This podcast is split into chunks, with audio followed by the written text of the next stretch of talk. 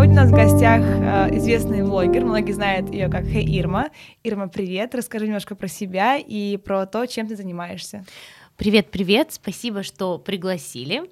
Я фэшн-инфлюенсер, уже, наверное, лет 5 точно я в этой сфере, в качестве именно инфлюенсера, а в сфере моды я уже с 19 лет, то есть много лет, 7,5 лет, почти 8 лет я в сфере моды.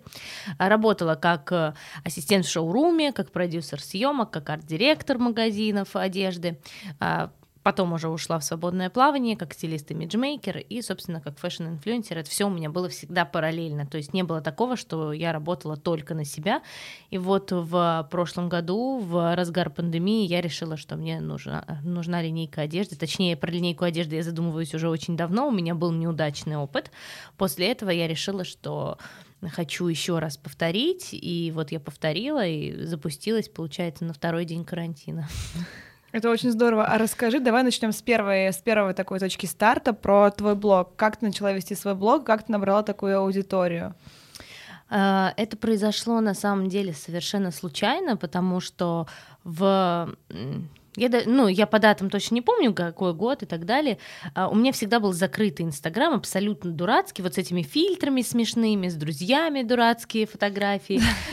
Как у всех, мне кажется. Потом просто в какой-то момент я выложила абсолютно такую же дурацкую фотографию, которая разлетелась на тот момент по пабликам Инстаграма 2000. И Ирма проснулась звездой просто. Да, я просто... Нет, у меня было из разряда 200 подписчиков, и я решила, открою я страницу. И я утром просыпаюсь, и у меня уже 4000. Я думаю, вот это ничего себе. 4000 в тот момент, когда Инстаграм только запустился, это было что-то вообще невероятное какое-то. Это как в Клабхаусе. Да, это у меня вот как в Клабхаусе. Я смотрю, у меня уже 1000 подписчиков, и я такая радостная. Так же было и там, и я была в шоке.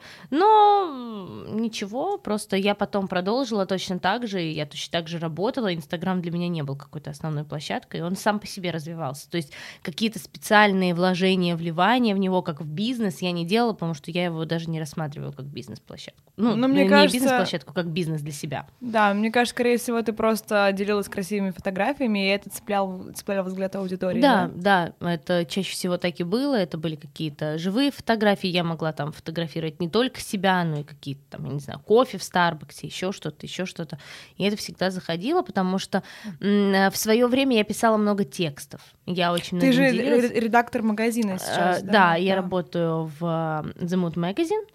Сейчас, правда, я немножечко переквалифицировалась, скажем так. Я не всегда пишу про моду, потому что у меня так в какой-то момент произошел такой переклин в голове, и я стала увлекаться, не только модой. Я, собственно, и всегда увлекалась не только модой, но и мне захотелось поднимать какие-то более глобальные темы. И что касается журнала, там, наверное, такая у меня отдушина, потому что я могу говорить на разные социальные темы, мы собираем разную прикольную информацию, интересную. Скорее, такая моя отдушина немножечко в другом направлении. Спасибо большое за ответ. А скажи про Инстаграм. Давай вернемся к теме Инстаграма. С него же тоже есть какой-то заработок изначально был. То есть, когда ты уже набрала аудиторию, люди захотели там взять тебе рекламу или приглашали тебя в бренды тоже. Да, безусловно. Это есть, это не стоит отрицать. Мне кажется, 99%, да и что уж там, 100% людей, которые заводят Инстаграм, они все равно хотят, что-то там, с кем-то работать, иметь какой-то заработок. Единственное, у меня очень жесткий всегда отбор. То есть ко мне приходит достаточно много брендов, из которых 50% я отметаю сразу. Я говорю о том, что, к сожалению, мы не можем поработать, а остальные я уже начинаю рассматривать, и из оставшихся 50, процентов 20-30 я беру. А у тебя есть какой-нибудь помощник, или ты сама все ведёшь? Я пыталась с помощниками работать, и я достаточно много пыталась это сделать, но мне было очень сложно, потому что все равно, хоть я и не отношусь к Инстаграму как к бизнесу, все равно это какой-то мой маленький проект, мой маленький бизнес, скажем так, которым я занимаюсь. Я прекрасно понимала в какой-то момент, нанимая людей, что у них абсолютно не болит душа, они просто делают свою работу очень механически, технически, а мне все-таки хочется подхода с душой, поэтому в какой-то момент у меня сестра пошла на пиарщика, и я в какой-то момент ей сказала: слушай, а давай? Она говорит: давай. И вот она мне действительно очень сильно помогает. Что касается касается общения с менеджерами, с разными компаниями, чаще всего общение веду я по той простой причине, что мне очень, наверное, во-первых, интересно, а во-вторых, мне очень важно, чтобы у меня был коннект с компанией, чтобы мы были на одной волне. То есть если у меня не откликается общение с каким-то менеджером, с каким-то директором, там, пиарщиком, то я не буду работать с этой компанией. Я просто там тихонько, аккуратно говорю, что извините, к сожалению, нет. Потому что это, во-первых, скажем так, спасает и мои нервы, и нервы человека по ту сторону, потому что когда это напряженная атмосфера, либо если там мы работаем и все нормально, и я понимаю, что что-то не так, я могу в лоб спросить, извините, там у нас какая-то проблема, и мы абсолютно спокойно решаем что-то. Зато честно, всегда разговор всегда помогает. Да, это правда так. Вернемся к запуску твоей первой капсулы в марте, ты говорила вот во время карантина. Это была не первая. Вторая капсула. Это уже вторая была. Да. Первая у меня была очень давно, и там, ну, не очень такая история, я как бы ее так особо не афиширую, не рассказываю о ней, как бы, ну, была капсула, была прикольная капсула, но там была и моя ошибка, и ошибка ребят, с которыми мы это делали, инвесторов. То есть, ну, как бы для нас, как первый блин комом. Вот у нас вот прям получился первый блин комом, потому что... И как ты это пережила? Ну, то есть... У меня очень долго стоял стоп. Несколько лет у меня вообще стоял стоп на коллекции. Не хотела ничего своего, да. Я вообще ничего не хотела, хотя первая капсула тоже имела большой успех, и действительно девочки покупали, несмотря на то, что я делала не обычную одежду, то есть не коммерческую, я... так вот как-то у меня пошло. Девочки покупали, я встречала девочек в своей одежде, это, конечно, очень странные, приятные эмоции. Потом несколько лет я после этого восстанавливалась, вот все это разрушилось, скажем так. Я вышла из этого проекта, и потом этот проект работал без меня, и я смотрела, какой он стал без меня. Ну и понятно, ты все равно, ты понимаешь, что у тебя было одно видение, у другого человека определенно другое видение. И я так расстраивалась. Думала, ну, то есть вы не сходились во мнении, в видении? Абсолютно нет. В видении коллекции, концепции, то есть... Я в какой-то степени, наверное, что касается творческой части, я не могу работать в команде. То есть мое мнение и неправильное. Вот именно в творчестве, если это касается вот конкретно коллекции, создания одежды там, или чего-то там, даже той же моей фотографии для Инстаграма, это все равно тоже творчество. Есть мое мнение и неправильное. То есть, но зато честно. Ну да, это, то есть, ну, это мой такой мирок, я вот что-то себе оставляю, и вот это я оставила для себя. Творческую часть исключительно я решаю. Ну хорошо, то есть вот ты собралась силами, преодолела все страхи. Я долго к этому шла, я собралась, я сделала капсулу, причем получилось забавно, я ее начала делать с августа 2019 года, и я так вот потихоньку, я себя заставляла, потому что я боялась, я очень переживала, очень нервничала из-за всего этого, меня очень подталкивала вот, собственно, моя сестра и мой муж, они прям меня прям постоянно каждый день, и подруги потом подключили, и все вот прям каждый день, ну давай, давай, давай. А я такой человек, что меня еще когда начинают, ну, мотивировать, это для нормальных людей это мотивация, а для меня это вы мне столько про это говорите, я уже ничего не хочу. И вот и они меня потом все, когда от меня уже отстали, все сказали, да господи, она ничего не сделает. И вот тогда у меня переключилось, и я начала делать. Причем я очень долго это все дорабатывала, конечно же, я не все доработала, как это и бывает всегда. И вот я дорабатывала, боялась. У меня уже коллекция была вся с февраля, с середины февраля, все было отшито, все лежало у меня.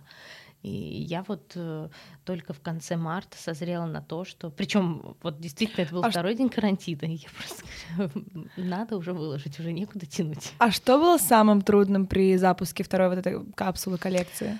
Самым трудным были люди. Человеческий фактор, потому команда, что... то есть, опять же.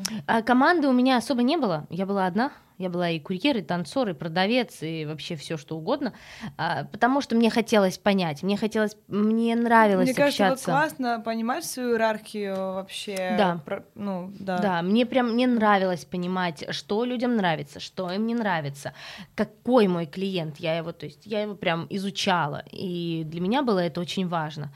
И в какой-то момент, конечно, было сложновато, из-за того, что все одна, во-первых, карантин, все закрыто, производства почти не работают. Ну и в конце, конечно, самое сложное для меня был вот человеческий фактор в в контексте работы. Люди не выполняли, я же не могу шить там 25 костюмов, и я отправляла все это на производство, и на производстве вот постоянно там кривой шов, еще что-нибудь, а я это так все болезненно воспринимала, потому что мне вот хотелось, вот я сделаю подешевле, но очень классно. И вот когда бывали какие-то моменты, там, моменты с браком, еще что-то, я прям так через себя все пропускала, что люди могли мне написать через 2 месяца, там, вы знаете, у меня испортился костюм, я им все, я вам сейчас деньги верну, и новый костюм вам отправлю. Это, кстати, на мой взгляд, и повысило лояльность аудитории ко мне, вот именно аудитории бренда к нему.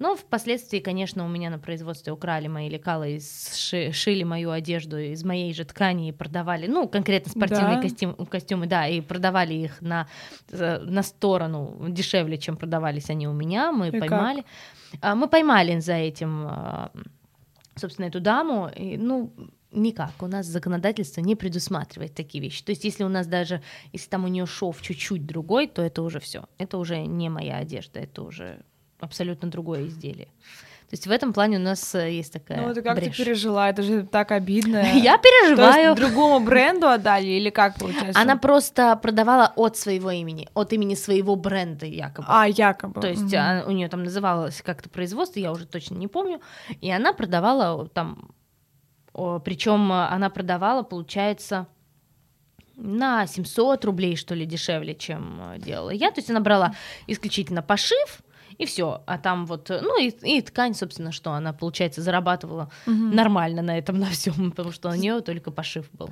Знаешь, удивительно, вот так смотришь, думаешь, ой, бренд одежды, классно, клево запустить, а вот когда видишь инсайты и понимаешь, да, слышат людей, вот у нас тоже была в гостях другая девушка, она как раз сталкивается с копированием постоянно и очень сильно переживает за счет этого, вот, и как ты сталкивалась, это вот ты говоришь, что ты столкнулась даже не с копированием, а с, наверное, моё изделие было. Да. Просто было моё изделие. Твоё изделие. Как ты перенесла, что бы ты посоветовала людям, которые бы столкнулись с похожими ситуациями? Честно, мне это все дается так тяжело. Вот, собственно, поэтому в августе я отшила платье. Это уже был вот последний такой момент. Я отшила платье, и потом все. И мне стало так обидно, я думаю, вот почему? Вот я все честно, вот я вот все с открытым сердцем, я с открытой душой, как-то вот почему?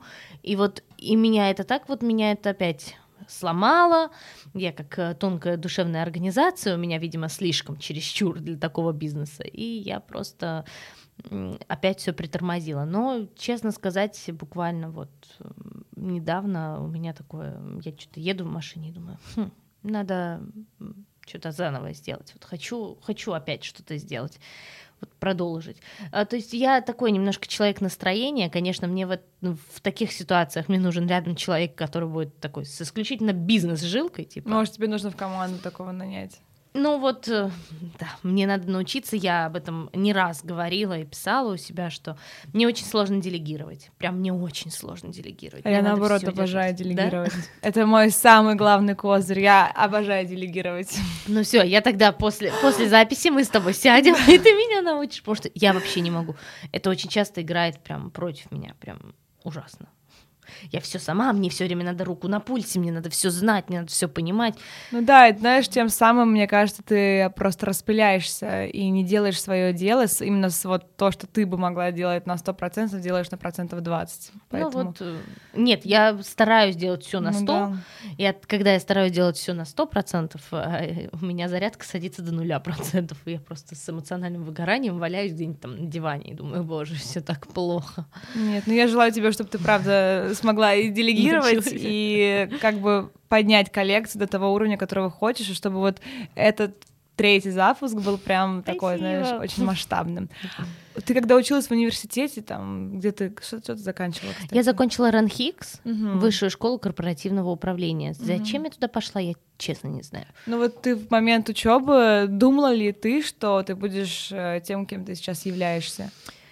Вообще нет. Честно, вообще нет. Когда я училась, во-первых, я очень странно пошла в свой университет, потому что это просто был разговор с бабушкой, которой я говорила: ба, я не знаю, что я хочу. Мне было 16 лет. Мне кажется, в 16 лет очень сложно определиться, чем ты хочешь заниматься.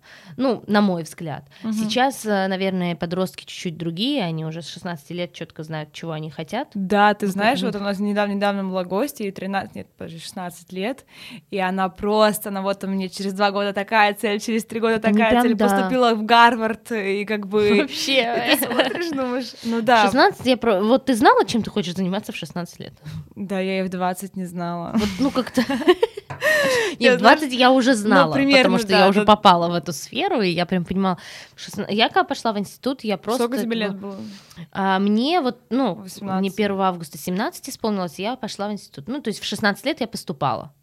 Ну, в общем, 16. Ты в университете искала себя, свои хобби. Да, я просто училась, мы там участвовали в разных активностях для университета, это уже было у меня, то есть мне уже хотелось что-то там творческого. Я, в принципе, всю жизнь была такая немножко не на своей волне, да, то я рисовала, то я футболки переделала, то я броши разбирала, собирала что-то новое, то есть, постоянно что-то было.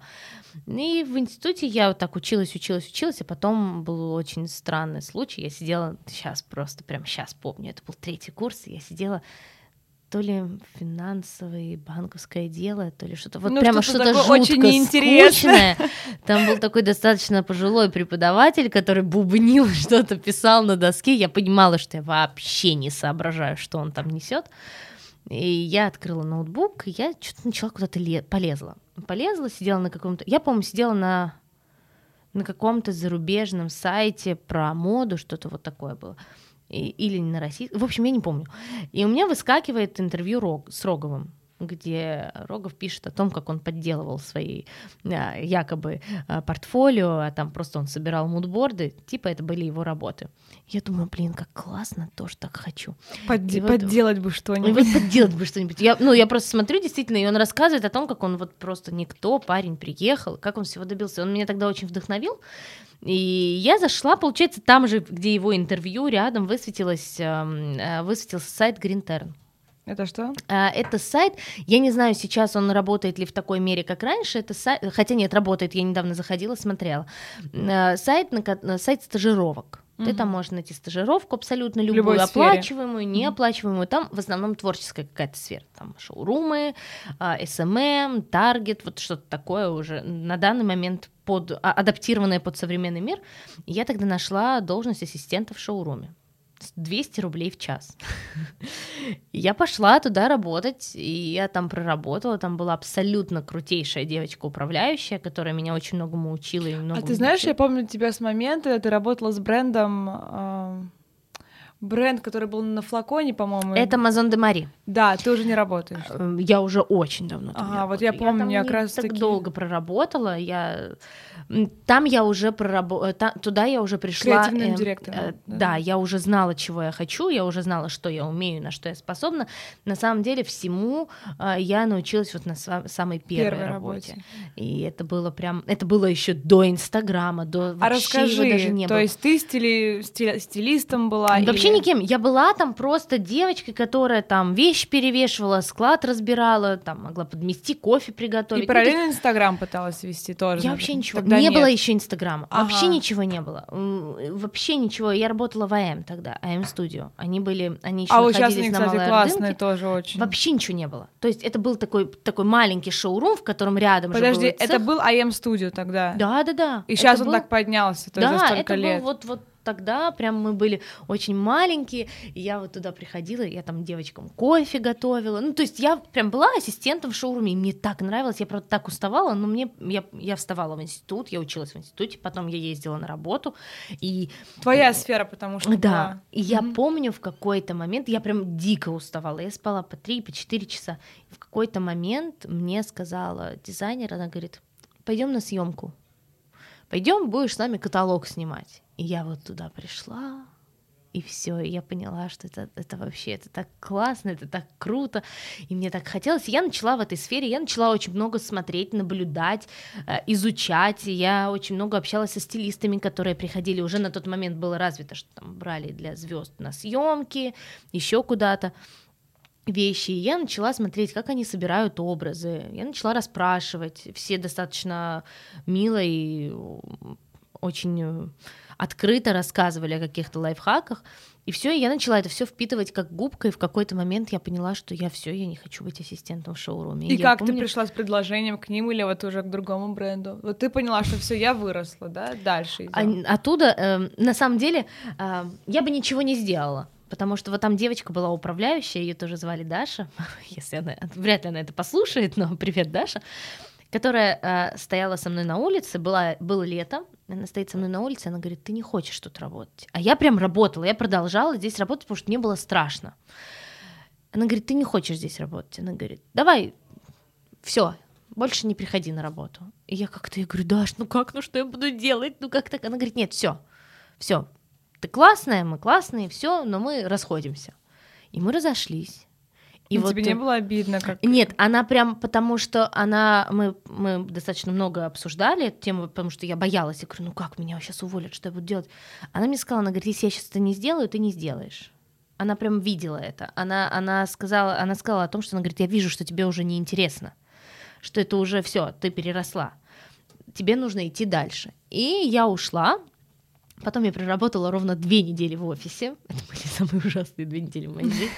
Я работала, причем я почему-то решила пойти на пиарщика в модельное агентство. Я не знаю, зачем. Вот просто решила, и я пришла туда, я 2 недели проработала в офисе без окон, в таком меньше в 2 раза, чем наша комната сейчас. А наша комната где-то 30 квадратных метров. Она была прям вот в 2 раза меньше, и там было очень мало места. И там сидело помимо меня еще 2 человека, и мы вот сидели в этой клеточке, все. Я ровно 2 недели проработала, причем через неделю я уже... адьёс, до свидания. Я буквально через неделю я уже пошла в Мезон де Мари. И как? Вот мне интересно, знаешь, что ты пришла, и как ты сказала, я хочу быть у вас арт-директором, как вот выйти на такую должность? Говорю, и чем арт-директор занимается тоже? Сейчас все расскажу. Я туда пришла, ребята были, у них был очень маленький шоурум, 14 квадратов, и я помню, совладелец, парень, мы с ним сидим, и он меня спрашивает, что ты, это. Я ему говорю, на что я способна, при этом я ему все это рассказываю, и в голове понимаю, что ты несешь вообще, зачем ты это говоришь, а вдруг ты не сможешь. Я говорю, я могу стилизовать съемки. По-моему, в том же GreenTern опять была стажировка. И вот я ему вот это все говорю, выдаю. И он говорит, окей, хорошо, и я ушла оттуда.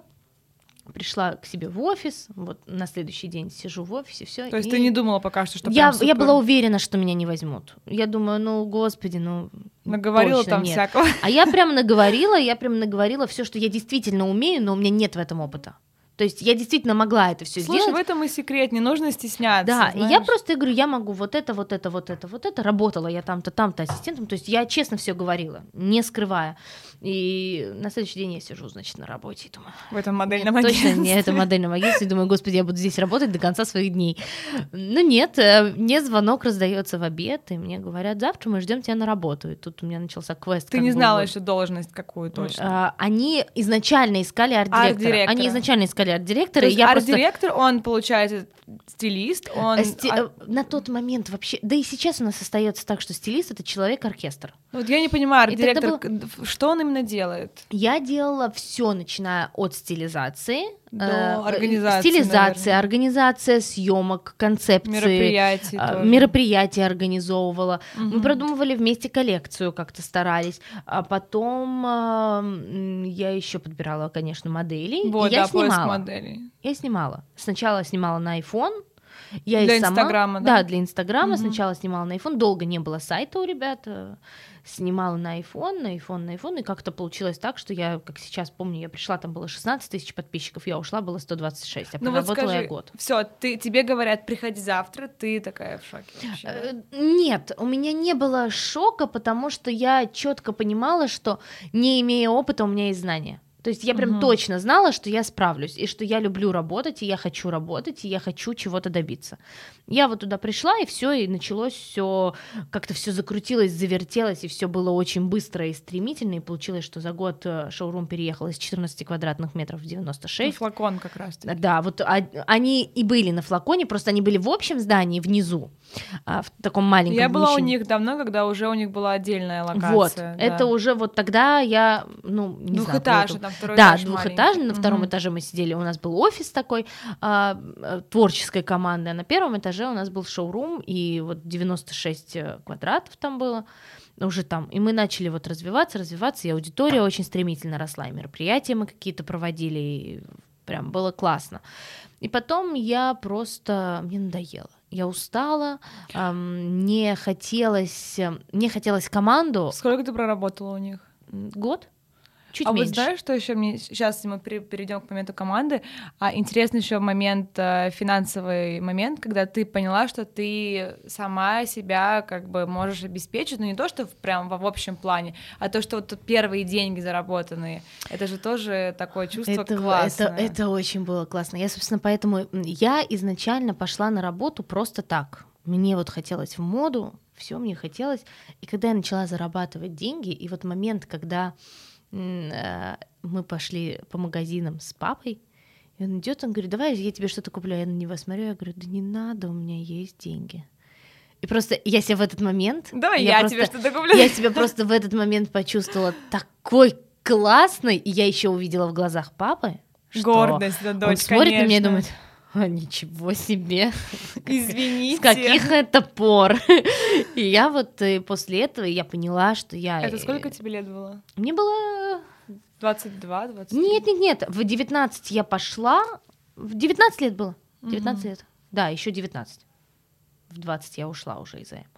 И вот 19 лет мне было, и хотя никогда я не работала, и даже не было ни у кого мысли, что я вообще пойду работать. То есть как-то, сразу замуж. Как-то все равно девочка как-то не особо. И как-то и папа потом уже такой... Да, он сначала на самом деле не особо оценивал мою работу, он думал, да, глупостями какими-то она занимается. А потом он один раз побывал со мной на съемке. Да, ты взяла папу? Он просто меня забирал, это было 3 часа ночи, он меня забирал домой. И он зашел, и он увидел. И вот мы ехали домой, причем мы ехали молча, потому что я не могла уже связать 2 слов. И он, вот мы уже подъезжаем к дому, и он мне говорит: а у тебя сложная работа. И вот когда... Ты как знаешь, Эмили in Paris, только Ирма in Moscow. Примерно так и был. Просто действительно, у меня, все родители, мне кажется, у нас это СССР, это период СССР, которые знают только там врачи, бухгалтер, там экономист, еще что-то, инженер, то есть какие-то серьезные профессии, на которых нужно что-то делать. А тут, он не понимал, говорит: что за стилист вообще, что, где, какая одежда, да глупостями какими-то занимается, только тряпки там свои перебирает и все. А когда он увидел, он понял. И после этого прям папа всегда ходит и говорит: моя дочь стилист. Здорово. А вот вернемся к бренду, когда ты уходила, ты вот год проработала арт-директором в Марии, как еще раз? Мезон де Мари. Мезон де Мари, да. А сейчас их уже нет, да? Они, слушай, я, если честно, не знаю, они переименовались, у них был ребрендинг, а сейчас я, честно, даже не знаю. Окей, то есть ты ушла на момент у них уже, ты их подняла, тоже помогла, поспособствовала росту, ушла, и что дальше? То есть ты поняла, что ты Я ушла оттуда вообще в другую сферу. Я ушла оттуда в салон красоты. Ого. И причем ушла я... MindMe, по-моему. Я не хотела вообще не хотела никакой стабильности. Мне не нужен был офис, потому что вот когда я, собственно, ушла, наверное, один из факторов, почему я ушла, был тот, что я понимала, что там уже начинают с 10 до 7 надо быть в офисе. Вот это. А творческому человеку, всегда... в принципе, в любой творческой сфере нельзя человека ограничивать. Там, ты должен быть в офисе. Я до того, как нам поставили офисный режим, я могла находиться в шоуруме там, с 9 до 10, до 11. Я могла находиться так и работать, и все, просто потому что вот мне так было комфортно. Притом на следующий день я могла 2 часа там провести. Когда мне поставили четкие рамки, я уже все такая: ребят, нет, никаких рамок. Расскажи про MindMe, это очень интересно. Я вот не понимаю, как салоны сотрудничают с блогерами, и мне интересно, какой у вас был коннект. Ты ушла, тебя уже позвали. Меня позвали, я ушла из... Я, в общем, прыгала с работы в работу, у меня так получалось. Конечно, тебя начинают узнавать, и ты еще лучше. Я с Мазона ушла в MindMe. На тот момент они были маленькая-миленькая, у них был старый логотип. Наверное, который на Тверской, да, первый их салон был? они уже были на Тверской и на Чистых прудах. У них уже было на тот момент два салона. И вот они такие вот цвет. Я MindMe узнала, вот представляешь, какой твой лояльный подписчик. Ну я просто где-то ты всегда мелькала. MindMe я узнала от тебя тогда еще 5 лет назад, вот, мне кажется. Так, как раз я и начала там работать. И вот мы начали как? Я просто вела их Инстаграм, начала там фотки делать. А ты как СММ пришла? Да. Я вообще не хотела постоянную работу, я хотела как-то вот где-то развиваться, что-то. Да я вообще не знаю, что я хотела. Я просто, мне кажется, устала. А это классно, на самом деле. Ты все попробовала. И началось все с фоток в Инстаграм, а потом там мы уже дошли до ребрендинга, потом мы сделали уже, получается, вот я, да, на Курской салон мы открыли тоже. Очень красивый салон, очень классный, да. Прям я обожаю этот салон. На Курской открыли салон, еще пришла ребятам идея сделать кофейню в салоне. На Курской тоже у них, да. Да, прям очень классная кофейня. И вот как-то все так закрутилось, завертелось, а потом вот я тоже стухла. Вот мы как раз с ребятами сделали коллекцию и одежды. И кем ты там была тоже какая-то? Я была бренд-директором. Да, мы потом сделали коллекцию. Как они вот на тебя выходили? Или ты на них вышла? Или ты увидела вакансию? Они вышли на меня через Юлю. Она работала в Мазоне, она пришла туда, она работала как бы в двух местах, получается, и там, и там, и у этих, и у этих.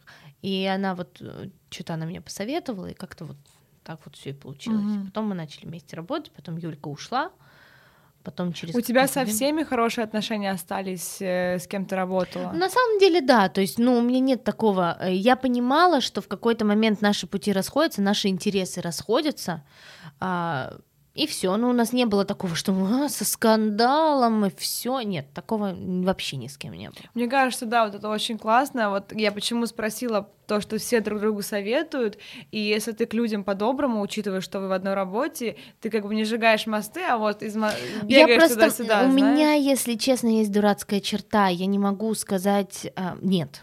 Я вот тоже такая. Вот не можешь уйти сама, да. Я начинаю сливаться, хуже работать, там немножко там филонить. Я начинаю сливаться, тихонечко съезжать. Чтобы тебя уволили. Чтобы мне сказали, что-то не так, что-то ты не хочешь больше работать, я скажу... Да, вы знаете, мне будет лучше не работать. И вот, чтобы не я это сказала, чтобы вот мы как-то...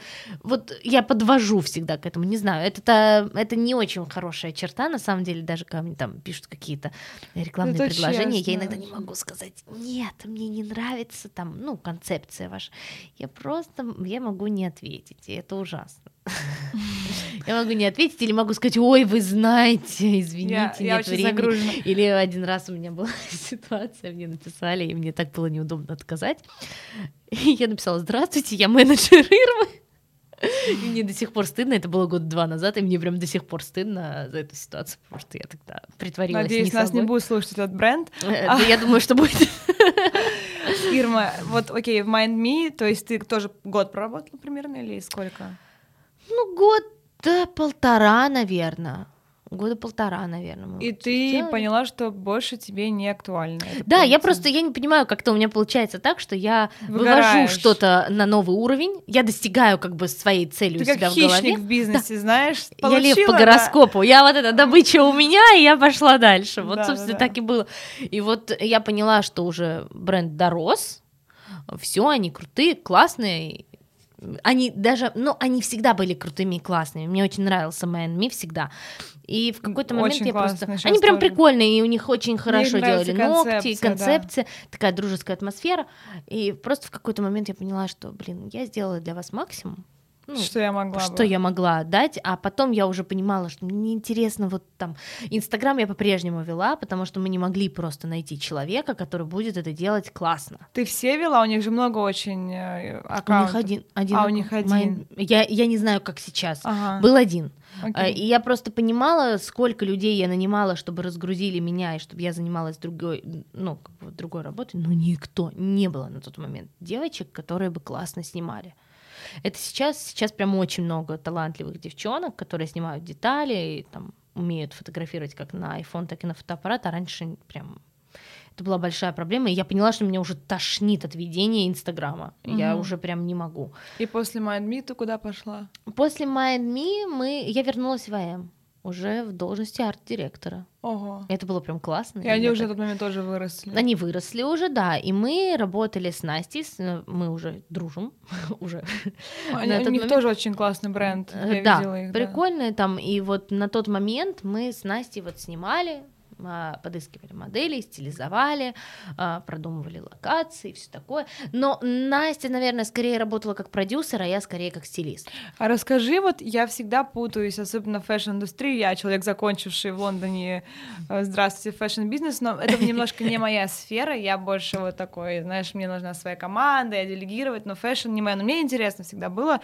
А продюсер за что отвечает? То есть, я не понимаю, продюсер отвечает за картинку.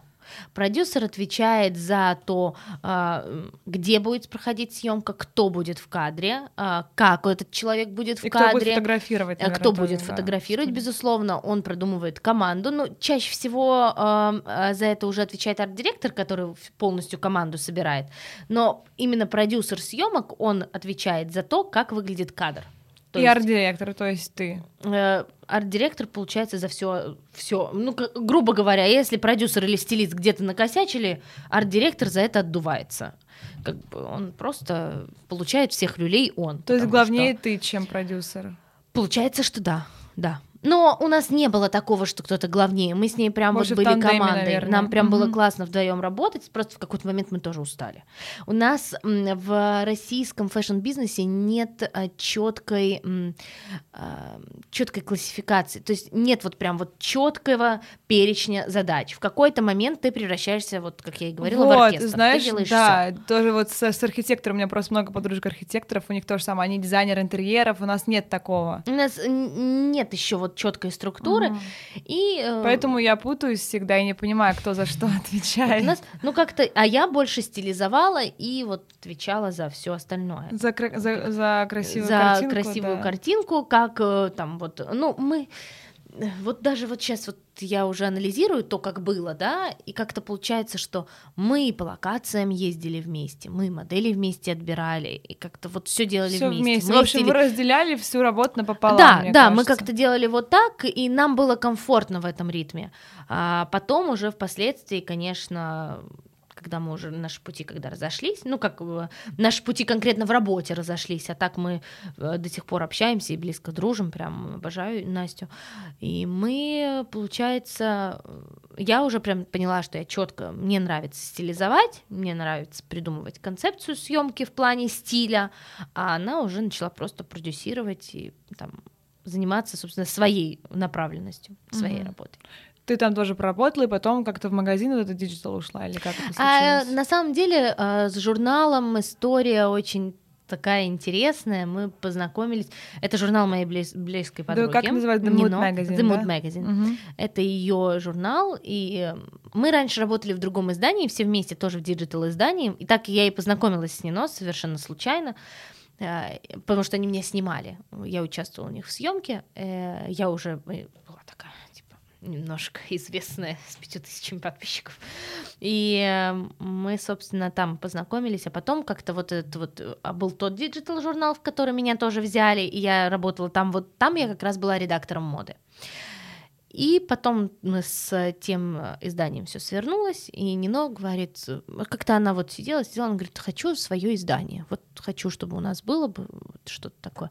И мы ее все подбодрили, вся наша компания, собственно, мы так и работаем все вместе, у нас очень дружеская атмосфера, и мы сделали этот журнал, и, собственно, сначала я тоже работала как фэшн, в сфере фэшн, и там про мод писала, а потом в какой-то момент я говорю, меня так тошнит уже, я везде про фэшн только, я говорю, я хочу что-то другое тоже.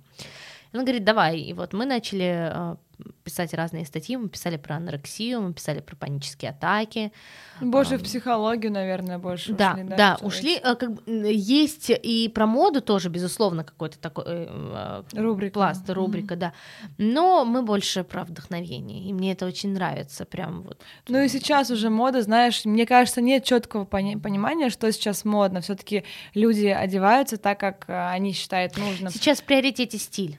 И мода. кстати говоря, возвращаясь к этому вопросу, судя по твоему инстаграму и так далее, ты не боишься экспериментировать с цветами, учитывая, что у нас сейчас, знаешь, вот это вот типа эра nude colors, это... и все, да, и это так бесит, то есть все одинаково ходят, потому что, не дай бог, ты оденешь какие-нибудь там что-то желтое, на тебя смотрят, как будто бы ты что-то не то надела. И вот я, ты кстати, не боишься экспериментировать. Я всегда так вот была, я помню, мама говорила. Что ты посоветуешь девушкам, которые, знаешь, которые вот есть люди, которые не умеют сочетать цвета или одеваться? Я всегда говорю, это банальщина, глупая банальщина, я прекрасно понимаю, но есть цветовой круг.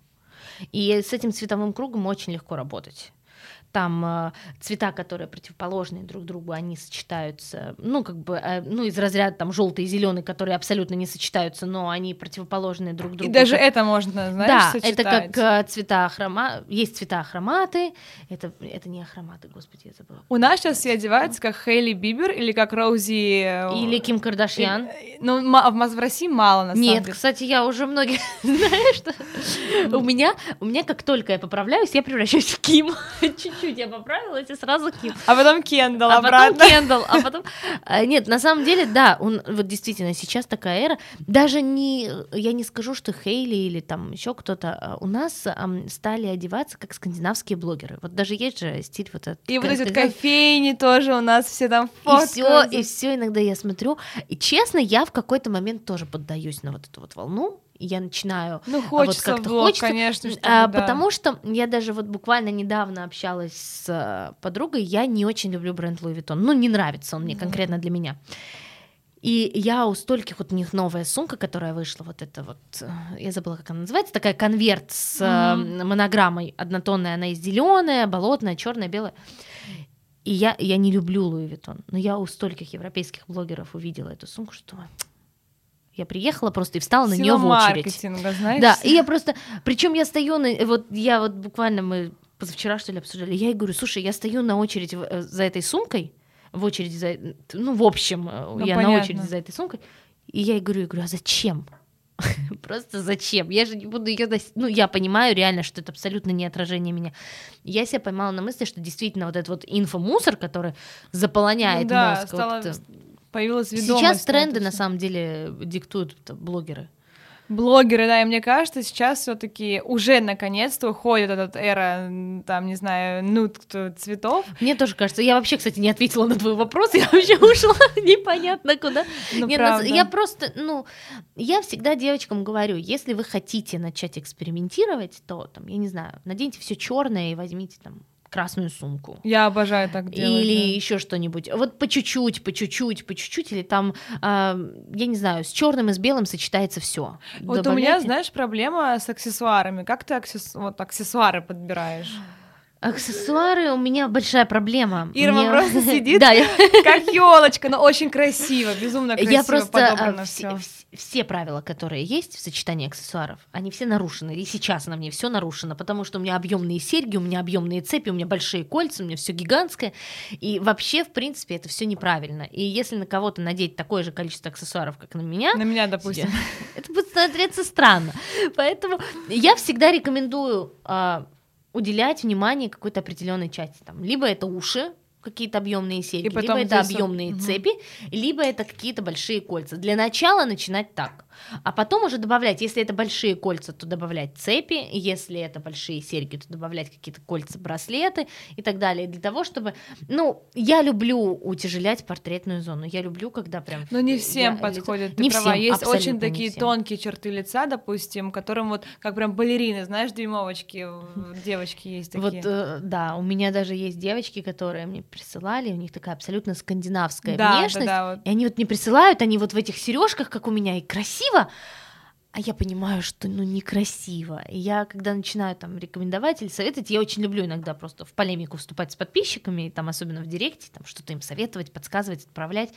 И вот я им говорю, девочки, вот вы вот эти вот огромные серьги себе в уши засунули, и вот куда? Ты светленькая, беленькая девочка, зачем? И они потом начинают понимать, и действительно... У меня есть даже, я выкладывала давно-давно в IGTV, у меня есть про сочетание аксессуаров и как их правильно сочетать. это, наверное, скорее про чувства. И я всегда рекомендую начинать с очень малого, с очень чего-то тоненького, маленького, да, маленькими и по чуть-чуть. И, конечно, насмотренность. Ну, я всегда рекомендую, ну, например, там, вот ты находишь девочку, которая там, ну, пусть это будет какой-то инфлюенсер, который внешне похож на тебя, ну, то есть твой типаж, твоего типажа девочка, и ты смотришь, как она сочетает аксессуары. Потихоньку, когда ты смотришь на нее долго смотришь, ты начинаешь понимать, какие аксессуары тебе подойдут, какие нет. Угу. Что касается цветов, это абсолютно не работает. Вот это вот теплая зима, холодное лето, вот это все такая глупость. Вот эти вот все цветотипы. Мне кажется, должно отражаться уже... вот какое настроение, то и надевай. Ну, мне вообще нельзя носить яркие цвета, там, по моему цветотипу. Но ты далее. Носишь. Но я только в ярком и хожу. Ну, я люблю это. Ну, хотя конечно. Только в ярком и хожу, сижу просто в Total Black. Не, ну, по Инстаграму видно. А ты знаешь, посоветуй, пожалуйста, какие-то бренды по аксессуарам и одежде. Может быть, 5 брендов давай выделим, где можно купить классные аксессуары и одежду тоже. Классные аксессуары, это, наверное, Poison Drop, самое большое, что есть. Это даже не бренд, это мультибренд, просто приходишь туда и ищешь все, что угодно, там находишь. Потом это всякие винтажки. Я очень люблю винтажные украшения. Причем они чаще всего недорогие, винтажные украшения. Ну, как, дороже, чем Zara, конечно. А ты знаешь, чего я боюсь в винтажных украшениях, что... Ну вот, допустим, тоже вот в Италии, знаешь, есть эти блошиные рынки, мы всегда ходим, и я боюсь, но вот золото же, энергетика, серебро, оно все переносит, знаешь, и вообще... Я покупаю бижутерию чаще всего. Ну, бижутерия тоже, Я сейчас хотела сказать, ладно, я потом после подкаста тебе скажу. Нет, на самом деле я просто не верю в это. Не веришь? Я не верю в то, что если я не хочу принимать энергетику другого человека, я ее не приму. Ну, то есть, вот я верю в это. И на мне винтажное вот колье на шее, на мне... Нет, сережки не винтажные. Какие винтажные шурупы? На мне винтажный жакет. Я очень люблю Ветер Place на Даниловском. Мне там прям нравится. Ветер Place — это же... Они раньше назывались Даниловские... Да, Вера Почуева. Да. Мне очень нравится вот это место. Прям у нее очень классные резиденты там собраны, прям безумно. Потом... Мне очень нравится Блоссом Маркет, Винтаж Херитаж мне нравится. Угу. Нет, Винтаж Вояж. И Винтаж Херитаж тоже. Винтаж Херитаж, там оттуда у меня вот этот вот жакет черный. Классный. Прям такой, я его люблю очень. И у меня очень много жакетов оттуда. Там у них такие достаточно объемные. Винтаж Вояж, там больше люксовые аксессуары, украшения. Mm-hmm. А в Винтаж Херитаж можно на разный карман, скажем так, подыскать что-нибудь. Что касается брендов одежды, я очень люблю из российских Лайм. Мне прям очень нравится. Лайм. Да, если брать российские бренды... Как это не слышала? Ты знаешь, я вот вообще... Лиме их называют почему-то. Нет, вообще. Я вот по шоурумам вообще не хожу. Это не шоурум, это русская Zara. Не знала. Я потом покажу тебе. Но там действительно очень классные изделия, и мне очень нравится качество. И это на самом деле русская Zara, которая по качеству лучше, чем... европейская. То есть, объективно так оно и есть. А мы про бренды говорим российские или международные? Ну вот можно Massimo Dutti, да, вот Zara. Massimo Dutti, Zara, H&M. Я прям люблю в H&M, я очень люблю премиальную линейку. Я вообще не понимаю H&M. Она онлайн. Она чаще всего онлайн. Или на Тверской 16. Окей, просто в H&M, мне кажется, хуже гораздо качество, чем в Заре, правильно? Или хотя я слышала, что это одна и та же фабрика шьёт. Смотря что. Есть изделия, которые в H&M похуже, безусловно. Но есть изделия и в Заре, на которые смотришь и думаешь, господи, что за кошмар. В H&M я обожаю спорт. Спортивные костюмы там просто нереальные. Спортивные костюмы. Там очень классный трикотаж часто бывает. Просто нужно смотреть на состав и вот линейки. А что в составе главное? Чем натуральнее, или чтобы тем не было, лучше. Вот. Чем натуральнее, тем лучше, потому что прекрасно понимаешь, что если это 100% полиэстер, то он через 2 носки уже уничтожится, там даже до стирки не надо. Ну, хотя бы сколько процентов полиэстера должно быть? Ну, по-разному. Ну, на самом деле сложно так тоже сказать. Например, в Massimo практически все полиэстер. Да? У них шерсти... Ну, они же, да, у них очень много полиэстера. А почему такая ценовая политика у них? У них качественный полиэстер. Очень хорошо. Ну, они, собственно, себя так и позиционируют. И я как-то, честно, я на состав не очень смотрю. Главное, чтобы красиво. Знаешь, я на ощупь смотрю. Я смотрю, всегда. Да, я всегда трогаю вещи, понимаю, что все, я ее вот потрогала, и значит, она вот будет нормальная. Или вот потрогаешь, и все такое хлипкое, нет. Поняла. Зара, Массимо, Аркет мне очень нравится, это H&M, но подороже. Вот у них качество получше. Они как бы, они дешевле Массимо, но дороже Зары. То есть что-то между. COS мне нравится Other Stories. Они хорошие, классно, прям, да. Прям классные. Что еще? Uterqüe мне очень нравится, но это подороже сегмент, это уже ближе к Сандро, вот туда. Сандро в России мне не нравится, ни Сандро, ни Маш, ни... В России абсолютно нет. В Европе я всегда там что-то могу. У них в Европе еще скидки всегда классные. И скидки классные, и всегда, ну, действительно, там лучше выбор. Подборка вещей. Ну, и Зара чем... другая совсем. Я помню, я в Нью-Йорке зашла в Зару, и я просто в шоке была, как круто. Я помню, я в Милане была в Заре, и это было очень... Там же в Милане... А нет, в Испании самая большая Зара, в Барселоне. В Испании самая большая, да. А в Милане это было очень смешно. У нас было мероприятие, надо было срочно что-то купить, потому что у меня не было... одежды такой прям нарядной, и мы, значит, приперлись, и все, и я в эту Зару захожу, и мне плохо. Она просто нереальная. Зара в Париже была тоже еще хорошая. Мне, ну, конечно, везде, кроме Москвы. Везде, кроме Москвы, вот действительно. Еще меня жутко раздражает, что на российском сайте все изделия coming soon. И ты вот это вот сидишь и ждешь, и тебе уже не надо, а не вот это скоро в наличии, и ты думаешь, ну когда же скоро, ну, пожалуйста. Ну да. Вот. Спасибо большое, Ирма, очень приятно с тобой было поговорить. Спасибо. Огромное спасибо за столько инсайтов. Я уверена, что всем слушателям просто будет невероятно интересно. И желаю успехов в твоей третьей, правильно? Уже четвертая, какая разница? В общем, в твоей coming soon капсуле. Правда, очень ждем. Спасибо большое, очень приятно было. Правда, так мило поболтали. Я даже не ожидала, потому что это мой первый опыт. Спасибо. С почином.